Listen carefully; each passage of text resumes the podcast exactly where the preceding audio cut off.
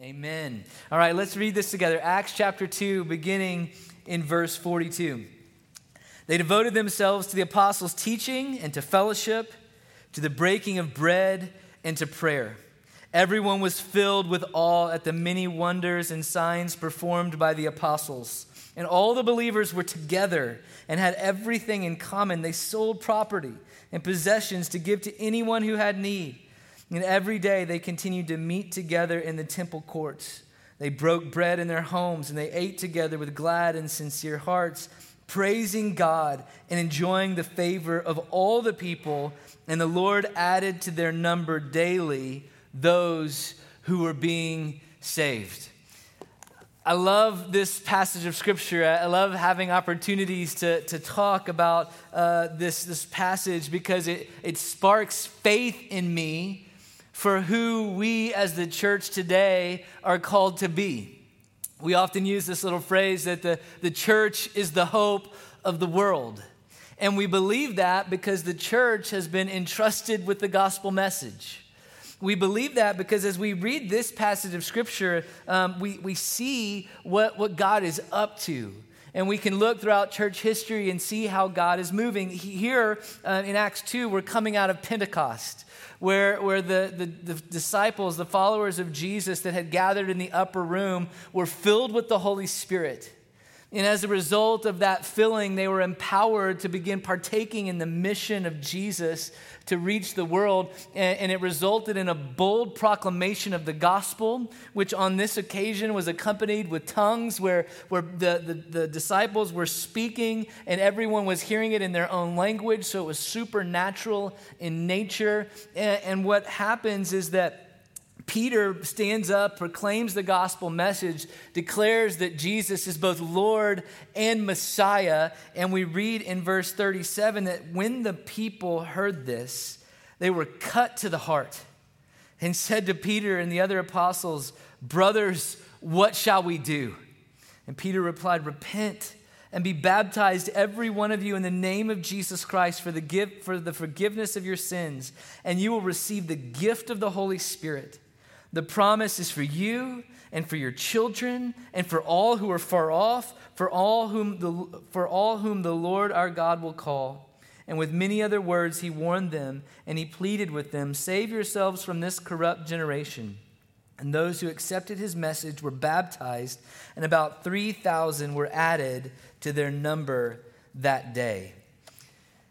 And so we see this, this repeating throughout church history. We, we see a, a people who have come to know Jesus who are filled with the Holy Spirit and empowered to accomplish the mission of Jesus uh, to make disciples of all nations. And we see the Spirit of God moving in power, God moving and interacting with people so much so that they hear the gospel message and there's something supernatural that happens as they respond. Their, their hearts are cut to the, to the core. And they're, they're what, what can we do?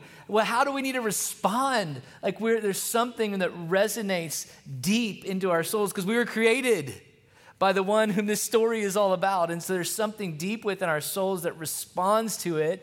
And, and on that particular day, the church went from about 120 people that had gathered in that upper room like Jesus told them to and, and pray, who were filled with the Holy Spirit, to now over 3,000 and so that, that uh, from, a, from a church planter's perspective is a bit of a nightmare uh, for, for one. Like, how do, you, how do you scale that quickly? And how do you, but we're about to find out what, what they did. I mean, it's like a dream in one way and also like a nightmare in one way. Like, that's amazing, but what do you do with all those people overnight? But, but what we see throughout the book of Acts is that God continues to move in power and draw people to himself through ordinary, untrained people who had simply been with Jesus. And in fact, that's often how, that's what you can see throughout the book of Acts in the way that it's structured. You'll often see, and 2,000 more were gathered, and a great number more were multiplied. And, and you see a structure in the book of Acts through the, the growth and the expansion geographically of the church. And it's kind of how the book of Acts is structured. And so this is the first time we see this. It's often known as the birthplace of the church. And so, in that, the church was established to, to facilitate the move of God on the earth. that's what we're about. We're, we're not simply an organization. We're not simply a group of people who have come together because we love Jesus and live in a certain proximity. We are a part of something much bigger than that in, in the way that God instituted the church to facilitate his movement on the earth knowing that God is active, that He's moving, that there's people that He's pursuing and reaching, and we have the opportunity to, to partner with Him and then to be a, the family of God, the church that facilitates what He's doing. What, what an honor, what a privilege, and what a responsibility. But we see it right here that this fledgling group of men and women, that as, as I mentioned, that they will later be described as ordinary, unschooled people that had been with Jesus, saw the world changed. Literally, the church became the hope of the world. And, and so we ask ourselves, what allowed them? Uh, what, what about the, who they were and what they uh, were about uh, allowed them. Of course, it was by the supernatural power of the Holy Spirit and the work of God in people's lives. But what we see in Acts 2 42 through 47 is a beautiful description of a people who God was able to use for his purposes in the earth. And so we say, wow, how, what, what do we need to do? And like, how can we learn? Because that's what we want to be about.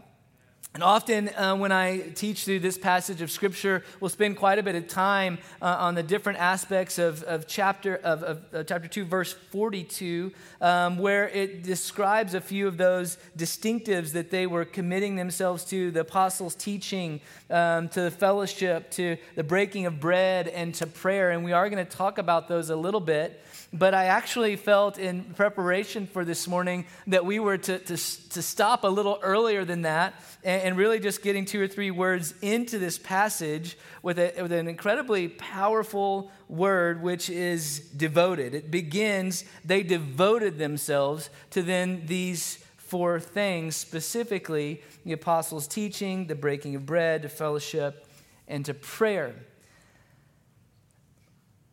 But I think one thing that God would have us to notice and to, to recognize is that when you have a list of things, okay, this is what they did, you can learn from that. But if you just go and try to do those things, that becomes religion that becomes like oh this is what you're supposed to do. Let's do these things. And and we can we can easily kind of shift into religious mode. Oh we're supposed to go to church. Or we're supposed to read our bible. Or we're supposed to do these things. We're supposed to pray. I need to pray more. You know all those kinds of things where we can get into that mode a little bit. And it's not that those things are bad and those are actually those are there are spiritual disciplines. There are things that we are to be about. There are things that if we spend time doing it's going to give life to us and to those around us but if it becomes something that we're just going through because it's what we're supposed to do, we don't get any of that. We don't get any of the benefits. We just get the burnout. We get the religious spirit. We get the you get judgment. You you get all, all of those things that are that are pretty icky. And so it is that this word devoted is incredibly important to what follows.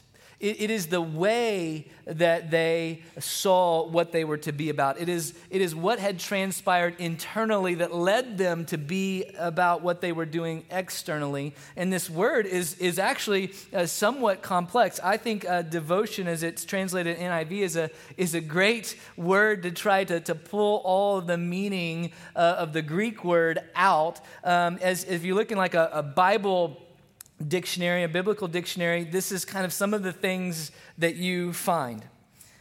To be earnest towards, to persevere, or, be constantly diligent toward a person or a thing, giving unremitting care to a person or a thing, to attend to or adhere steadfastly to a person or thing, to wait on continually or be in constant readiness for a person or a thing. So, so these descriptions are like, wow, they're everything. You're, you're, you're constantly ready.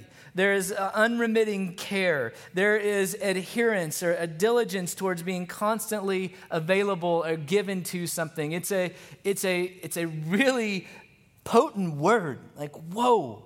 There is a lot there that begins to explain what was happening in that church. When we use the word devotion, um, there is, is a whole nother series of kind of definitions that, that you might find. Uh, it is, uh, you, you find actually a lot of other really potent words in the definition of devotion. Words like love and loyalty and fidelity and allegiance and fealty. And I actually, I want to read some of the definitions of those words. I know it's a lot of definitions, but there's something impactful here to understand about um, what, what the, the, the power of devotion towards that which we believe or are committed to. Okay, so just some of these words. So, love is an intense feeling of deep affection that, that is a part of the, the characteristics of devotion.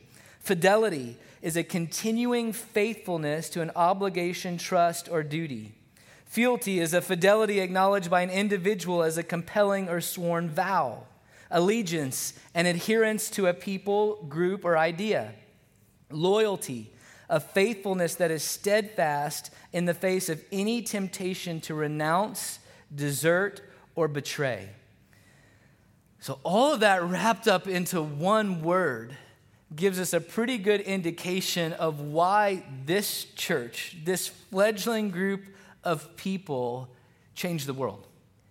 And it wasn't just that they committed themselves to do these certain actions, it was that there was a devotion that they carried in their pursuit of Jesus and their love for one another uh, that, that gave them in, incredible strength and resilience uh, to, to, to face what they had to face, to face the world around them. You know, when we think about the word devotion, um, a lot of times we'll think about marriage. There's the place where we are devoted to one another. The, the Latin for the, the is where that word comes from, and it's to vow, where there's, there's a vow. That's the level of, of care, of loyalty, of love. There's there's a vow with it. And so in marriage, we think about there's a devotion. It's, it's like a, a it is a vow that we have made.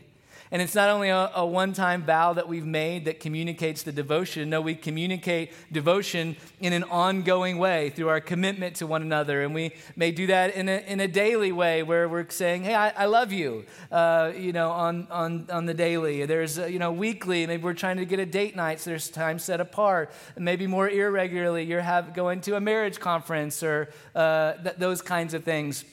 One of the things that we were encouraged to do uh, 12 years ago now, before coming and planting this church in, in a kind of a transitional season in life, was hey, you should go get some marriage counseling, do an intensive, like utilize this time, prepare your marriage, increase devotion to one another. And so we were like, yes, that's exactly what we want. And, and there has to be th- times to increase devotion that you are giving time to it. And so Joy and I went uh, to somebody that was recommended to us that does uh, intensive marriage counseling. And so we're like great we, that let's let's do it. Let's go for it. And uh, and this trip became one of the highlights of uh, of our marriage for me personally um, because we got down there to Louisiana, of all places, on the Black Bayou, and uh, we were down there sweating and fighting mosquitoes, but getting marriage training. And, uh, and we, we come in and uh, we have our a guy that owns the property, and him and his wife are committed to this marriage ministry. And uh, we, uh, Joy and I, still affectionately call him Steve, though that's not his real name. He reminded me of an old landlord that I had that was really uh, interesting person and we but they just reminded us of each other and and and steve himself uh, was uh, kind of uh, the stereotypical and so any therapist in the room i know that they're not all like this but he was kind of the stereotypical kind of close talker and liked to ask about feelings. So very regularly how does that make you feel okay and so he literally did that you know, the stereotype and whatever so so he would do that and historically in our marriage uh, Joy was the one who understood and engaged with feelings where I had trouble doing that. I had been on a major learning curve of, uh, you know, Joy, well, how are you feeling about that? Like, I don't know. And so then that would take us into like, well, do you not want to open up to me? Do you not? No, no, like literally, I don't know. I don't know how to explain it. I don't have words for it. I don't know how to get in there. And so, uh, so that was, we're, we're, working that through in our marriage. And so I, she has full permission. Just ask me questions and I'll tell you. And like, well, what about the, I don't know. What about the, I don't know. What about the, uh, maybe kind of like this. And so just probe, probe, probe. So I'm getting a little better. But we show up at Steve's place And we go into this place, and Joy has a, a, high value for authenticity and for different things. And, and Steve, though I believe, God bless his soul, is very authentic, it just was kind of that like the, an environment created that Joy wasn't thriving in. Um, and so, because he would come to me and say, How does that make you feel, Travis?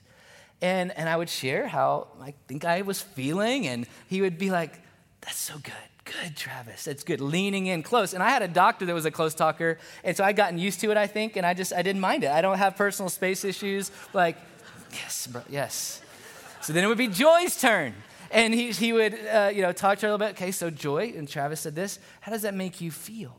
Leaning in. And Joy would try to communicate what that made her feel. And he'd be like, Joy, that's not a feeling. That's what you're thinking about it.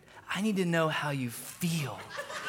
And so I'm getting excited. I'm like, yes, Joy. We, we need to know how that makes you feel.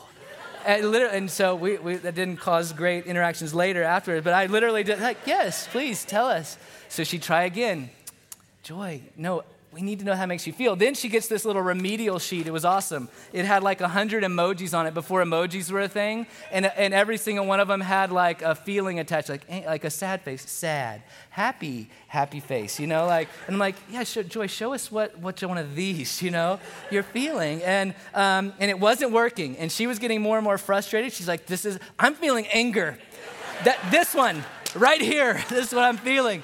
Um, and, and, uh, and so he shifts to try to get, get in there with her to role play. Joy's also not a big role play kind of person. Again, she's like, I want to stay in reality. Um, you are not my husband, Steve.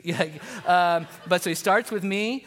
Steve is Joy, and we're role playing. I, I like it. I, I'm kind of enjoying it. It's just kind of fun. Like let's just let's just roll with it. And so he's like, "Very good, Travis," and gives me a little hug. Like you know, like I feel loved. I feel blessed. Now, Joy, now you come and it just did not go well. And so we got some good stuff out of that marriage. There were some practicals that came out of it, but the best thing we've had is the joy over the last 12 years of remembering that and, and me just feeling really good about myself. I, and, and so, but I, you know, so I'm like, Joy, anytime we want to go back, we've not been back, unfortunately. Um, but a highlight of marriage, a commitment to devotion, because of the way it just strengthens. It brings you together. There are bonds, even in some of the failure moments, just like, but we're committing to one another. We're working this thing through, and it brings such resilience and power so that the church, so that a marriage can remain strong, so that the church can be uh, the hope of the world. And I want to say this. Um, I believe that we are in what I'll call a, a John 17 hour in history for the church. Now, let me explain. John 17 is where you find the great high priestly prayer of Jesus. Simply stated, that's just the, a prayer that he prayed towards the end of his life. And part of that prayer was where he prayed for us, all those that would believe in this message of the gospel that would follow him. And so he's literally praying for us, and we get to hear those words and see those words and, um, and meditate on the, the words that Jesus prayed over us. We know the Holy Spirit's continually interceding for us, but this is just, it's just an amazing passage. So the thing that he prays is powerful. I mean, it is a bold prayer because he prays that we, the church, those that would follow him, would experience unity, that we would be bonded in unity in the same way that he is in unity with his Father. And we understand the, the unity between the Father and the Son is perfect unity, which is why I say that is a bold prayer. That's a big prayer. That is a supernatural type of expectation for that, for that prayer to, to come into to being. And, and yet, uh, it, it comes with an incredible promise. Because as he prays that, what he's praying is, Lord, I'm praying this, that they would experience that kind of unity so that the world will know, God, that you sent me to be their rescuer so that the world will know that you've sent me. And so, in that prayer, not only is, is Jesus praying for us this place of unity, which is one of the things that makes me hold on to and believe that, that it's possible because he's praying it over us. Uh, and, and, I'm guessing he's a pretty good prayer. Um, and so we're, we're saying, yes, it's possible. Yes, there is a unity that, that Jesus is praying out for us that is that is completely interwoven with at least a, a, portion of the way that he plans to redeem the world. And so that's, that's a big deal. And so what I see in, in this church in Acts 2.42, the, the, this early fledgling church, um, is, is a type of devotion to Jesus and to one another that brings a unity uh, that you know, nothing else matters, that we are adhering to, to this, that we are committing to one another, that there is no other thing that will, uh, that will, that will come in between us and be able to sprout up. And, and it gave a strength and a power and an authority where it, ends up saying there in verse 47 that the Lord added to their number daily those who were being saved.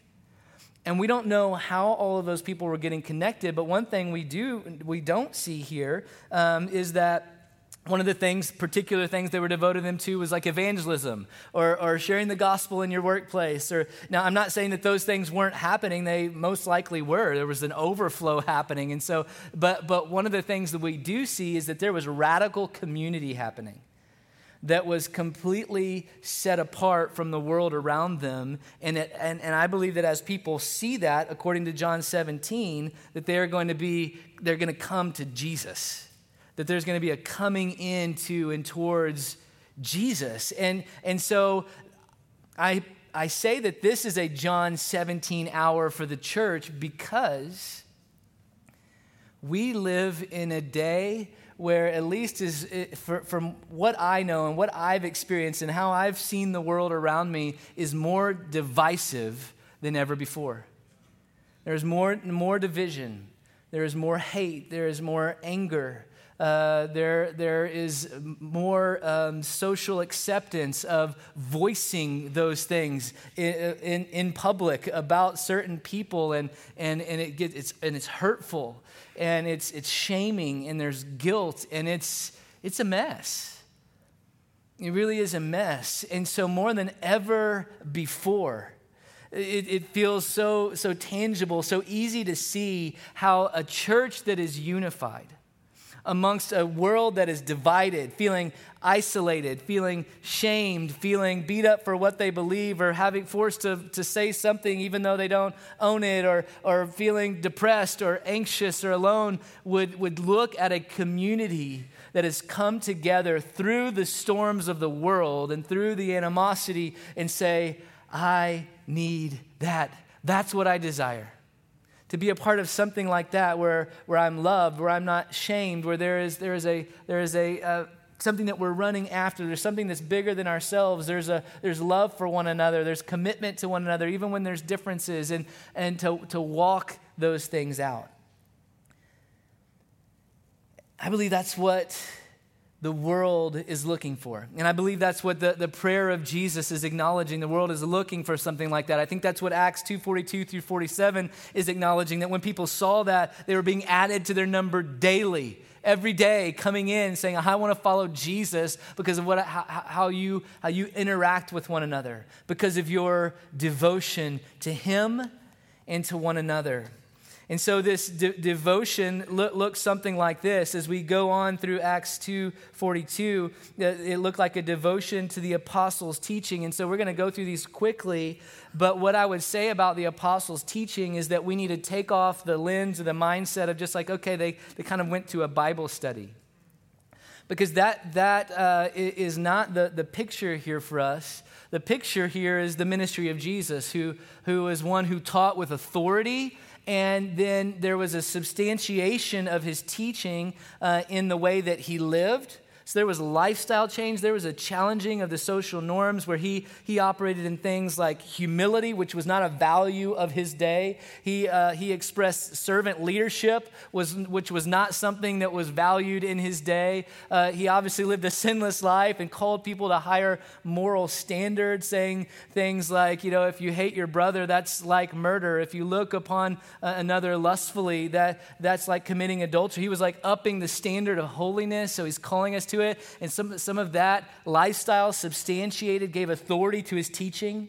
He's not just saying things to placate people, he's like living it out. And the other thing that was substantiated it was miracles, signs, wonders, people being healed, set free, delivered. And so he was coming with authority and with a lifestyle and uh, character and, and miracles that substantiated the teaching, that, that, that proved it, that showed it and demonstrated it. And so that is what is being, being modeled by the, by the disciples.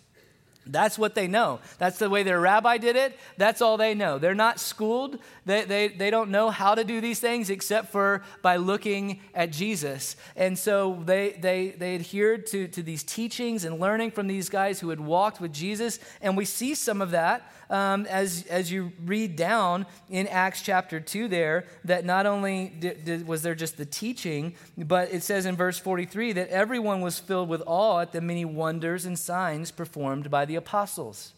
So there was a substantiation of the teaching that was happening. There was awe and wonder at God moving in their midst, at the truth of God's word that was on display and his power. And so I want to do something a little different. Um, and you know, we always have announcement time where we're sharing different things that are happening in the church and, and, and what's going on, and uh, because we want people to be involved in it. And, um, and I'm going to do some of that right now. And I said to God, I said, God, that's not announcement time. Like we have times for announcement. There's a slot little here and a slot here where we'll put announcements in. And, um, and God said, that's because it's not an announcement, it's an invitation and, and, and, I, want, and, and, or, or, or a response. I think this is, is part of our response today. The things that we would usually see is like, oh, okay, that's announcements, and like, oh, that one kind of catches my ear, and, and maybe I'll go to that. But rather, they're in a sermon today because I, I really got the sense from God saying, hey, this is just an opportunity for us to respond. Now, devotion doesn't look like, oh, I've got to be at every single event or they're going to think I'm not. No, that, that turns into the religion part of it. Like, you got to do this and be at this event. But I will say this we are not doing events or putting on conferences or hosting this or that because we're looking for more things to make you busy or because we're looking for things to do because we're not busy enough. We, we all know what life is like. Uh, we're not doing these things because, oh, churches are supposed to do these things. We're trying to go to God and say, how can we see more community happen? How can we see people grow in faith? How can we be strengthened in, in different areas of our life? And God, what, are, what, is the impet, what, you know, what is the impetus in your heart for us to do some of these things? And so, with that, it, it goes in. Yes, I know there's still announcements and all that, but it, but it's like, hey, how can we be devoted to, to the life of this, this church body?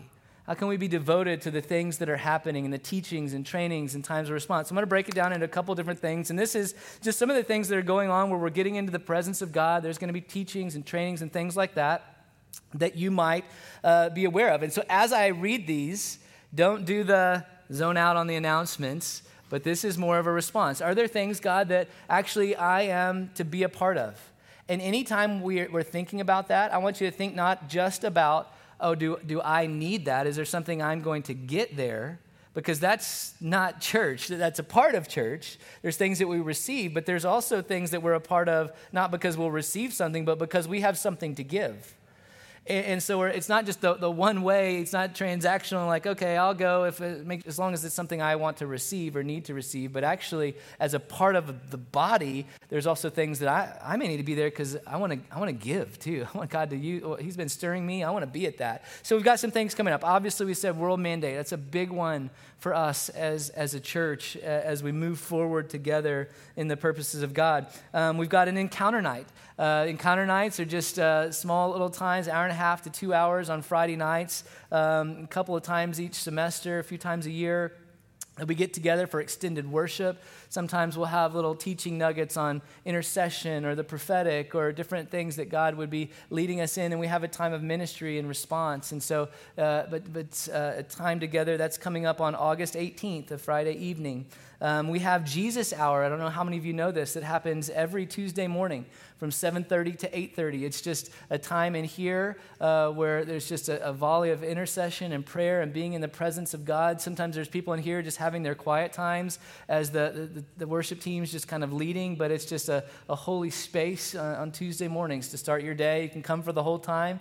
You can come and go if you need to. Also on tuesdays and thursdays we just leave the sanctuary open with mer- worship music going um, as a place for people to come on their lunch break or to come after a busy day whatever to, to, um, to be here in the presence of God. And so we do that on Tuesdays and Thursdays till 5 o'clock, um, it, just a place to, to linger longer we uh, one of the exciting things that's been happening in our church and many of you if you've been here know this but have been experiencing a season of revival that began last fall and uh, really world mandate was right at the center of that. We're doing a series on revival and uh, we just feel like god has just ignited something new. We've had some, some staff meetings that have gone long and church services that have gone long. Not that that's the pure definition of this of revival, but just this hunger and a desire to linger in His presence. And I've been looking, uh, you know, just saying, God, how can we do that? And so some of these are those things: Jesus Hour, Encounter Night. In the in the midst of that season, Upper Room reached out to us and said, Hey, we're we're going to be coming through. We'd love to have a worship night on your campus. We're like, Yeah, come on! Like we would love to do that. They've come out once before, and so uh, Upper Room is going to be here and having a worship night in the sanctuary on September 6th. And uh, that's something that they're running. And so, but you can go to our website and it'll funnel you to theirs. Um, to register and sign up for that. But uh, there, there are things that are happening that we're desiring to do uh, that will increase devotion to Jesus. And I would say a lot of those are kind of the devotion to Jesus. The other thing that we, we find in Acts 2.42 is not only they devote themselves to the apostles' teaching, to the way of Jesus, but they also um, uh, devoted themselves to fellowship. And, and it's really an incredible thing what that description looks like there in Acts 2. It says in verse 46 that every day they continued to meet together in the temple courts. So there was just a commitment. And actually, that, that's the same word. The, the word that's translated devoted earlier is also found here. It's only found 10 times in the New Testament. Um, and I think uh, four or five of them are around devoting to prayer. Um, two of them are found here, um, and the others are, are kind of used in, in other ways. One of them, interestingly enough, was this: is that one time Jesus used the word. I thought it was interesting. Um, I forgot where it was even now. In Mark, it was in Mark somewhere. But uh, he, it was a time where Jesus was teaching, and the crowds were surrounding him and, um, and kind of pushing on him. And he, he'd asked the disciples, Can you have a boat that would be devoted to me? Um, in, case, in case I need to get out, like it's pressing around me. And, uh, and so it was, the, it was the one example in the New Testament where it was kind of a more physical, like a, a boat that would be devoted to somebody, not like we're devoted, a person is devoted to something. But, but, it, but it kind of spoke volumes to me for some reason about uh, the, the dependability or like are, are we as the people of god going to be there for one another in, in that sense like hey I, I, I, need that boat devoted to me. You know, like don't go out though, like don't don't be like here some other fishermen saying, Hey, it's the fish are biting, you gotta get out here now. No, it's gotta stay here. Devoted to me. Don't get distracted. Don't don't go out and use it for another purpose. Um, right here and right now, it needs to be devoted to me. So just that that place of of commitment and adherence. Like, okay, I'm going to I'm going to stick it through. I'm going to see it through. I'm going to have an obedience um, that, that, is, that, that, that lasts. And so, um, so we, we see here that there was this devotion to one another that, that had those kind of characteristics. Um, so much so that as you read, they, they met together. They broke bread in their homes. They ate together with glad and sincere hearts. They praised God together. They enjoyed the favor of the people together. And, and so we see, wow, there is actually a lot of togetherness that, that, in, that would naturally increase devotion to one another. So much so that if you read the description just one verse above, it was that all the believers were together. They had everything in common. They sold property and possessions to give to anyone who had need. There was a, a radical nature that stood out to the world around them because of their devotion to one another. It's powerful. And so I want to give you another, not announcements, but opportunities for response today in the way of community, devotion to, to one another, being in it together. And so some of these could go in either one, but we have a marriage date night coming up on August 12th. That's this Saturday, isn't it? Yes, that's this Saturday um, from 5 to 8.30 uh, there's going to be uh, childcare provided people watching caring for the kids. There's going to be dinner. There's going to be uh, it's going to be set up for you to have one-on-one time with your spouse here at the church um, with some prompts and some, some kind of prompting into some discussion. So there'll be some together time with others but some just alone time for you and your spouse to, to go there and having communication and getting some prompts with that. I mean this one this is a no-brainer. You know if you're like wait childcare? Dinner this is great. So uh, you can sign up for that. Um, that's marriage date night. We have household that happens regularly throughout the year. Household is just a, a two week class that happens during the 9 a.m. service, uh, and then we encourage people to stick around for the 10:45 afterwards. But it's 9 to 10:30, and it is just a, a, a new here class. Like I, I want to know more about what this church believes, uh, and kind of the history and the heart and the vision, as well as how can I be involved uh, because that we really value that as the body. Like people, again, they're not just receiving, but we're, we're involved and we're, we're giving uh, away um, as, a, as a part of this body. And so that's, that's the household. That's coming up August 20th, uh, Sunday, August 20th and 27th. We've got Field Day, September 10th, which is our third annual Field Day. A really just, this is just fun family event. It is a, a, a, fun, crazy, wild games, some brainiac games with teams that, there's like 10 or 12 teams. You have your different color, everybody's wearing that color, and it's a, it's a competition, and there's a winner and a celebration, and we eat together afterwards. It's just a lot of fun for adults for kids. Uh, you get to interact and know some people that maybe you wouldn't normally otherwise interact with in the church. So that is a, a lot of fun. Uh, again, you can register for that September 10th, 4 to 7, just here on campus. We've got a, a men's retreat coming up towards the end of September, an opportunity for men to gather together, uh, to sharpen one another. And finally, I would just say life groups. Uh, and next week, we're going to have more of a life group fair. You're going to see more presence of different opportunities to get involved in our small group communities called Life Group. But this is the heart of our church. It's the opportunity to, to really deeply know others and to be known. It's an opportunity to, to walk in, uh, in the way of be, being a disciple and being held accountable to those things and making other disciples. Uh, it, is, it, is, it is really a, a lot of the life of our church is found in life groups. And so you can find out more about those today in the Connect Center at the guest tent. Um, but, but you don't want to miss out on that. I believe that God's got so much for our church in, in those places. And so there are opportunities to practically respond to this word of devotion. It's not only the practical response. Again, we're not expecting anybody to be at all of these events or going to be looking at who's signed up. It's just there is a practical way if we're saying, okay, how do we respond? Because we really we really value that as a culture, like that we would respond to God, not just be hearers of the word, but doers of the word that there would be a response to the word of God. And so just felt like God said, hey, here's some practical ones. Here's some practical ones.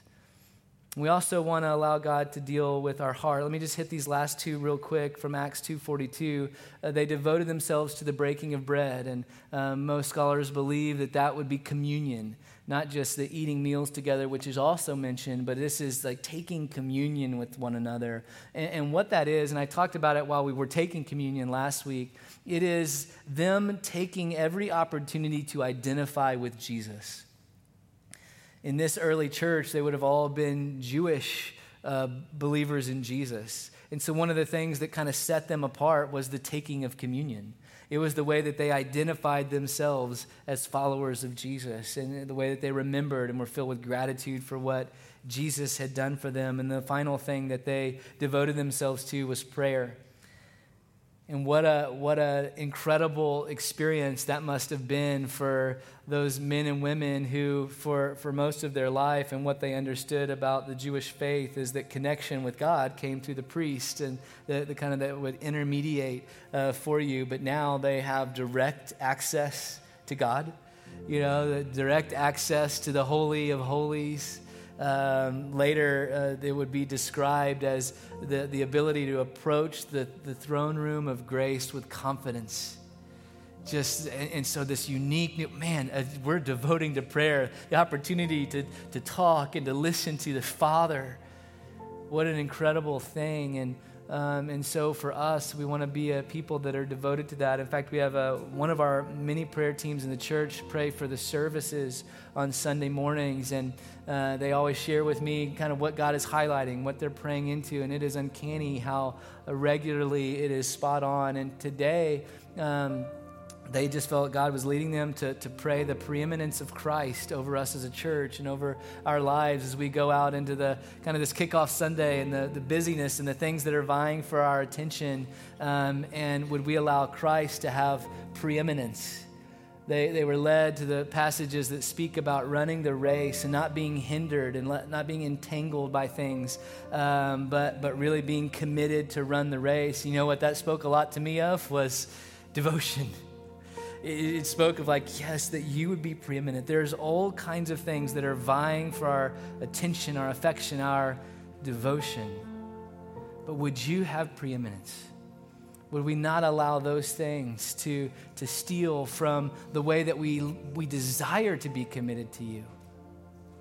But may we be given to you. Let me, have, let me pose this question for you as we conclude. What does it look like for me to be devoted to the things of the kingdom.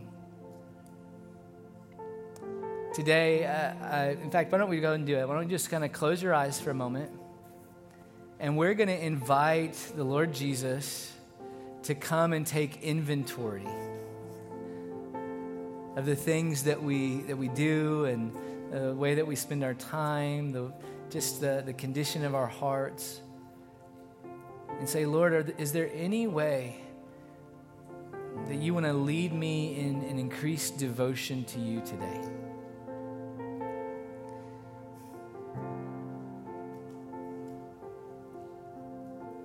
Maybe some things that we need to stop doing, or others that we need to start doing, but it might also just be some con- the condition of our heart. Coming back into alignment with our eyes being fixed on Him.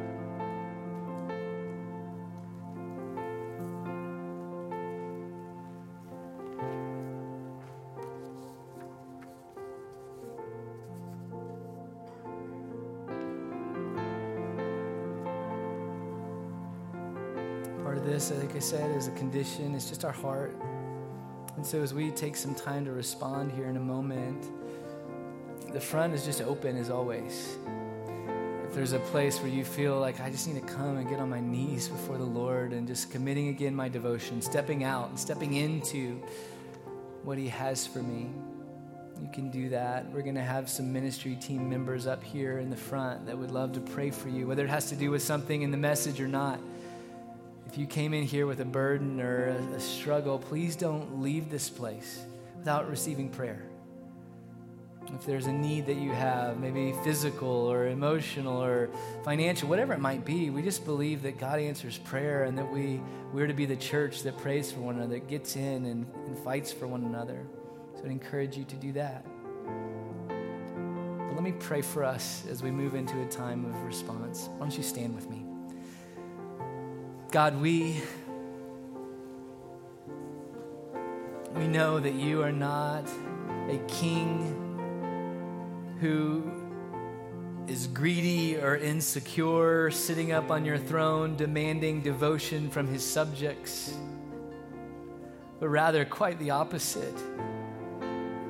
But that you are a king who is good and generous, who is completely secure, in need of nothing and yet who has given everything in such a way that the response, the natural response, is that we ones who have been loved, ones who have been saved and set free, would pledge our devotion to you, our love, our loyalty to you.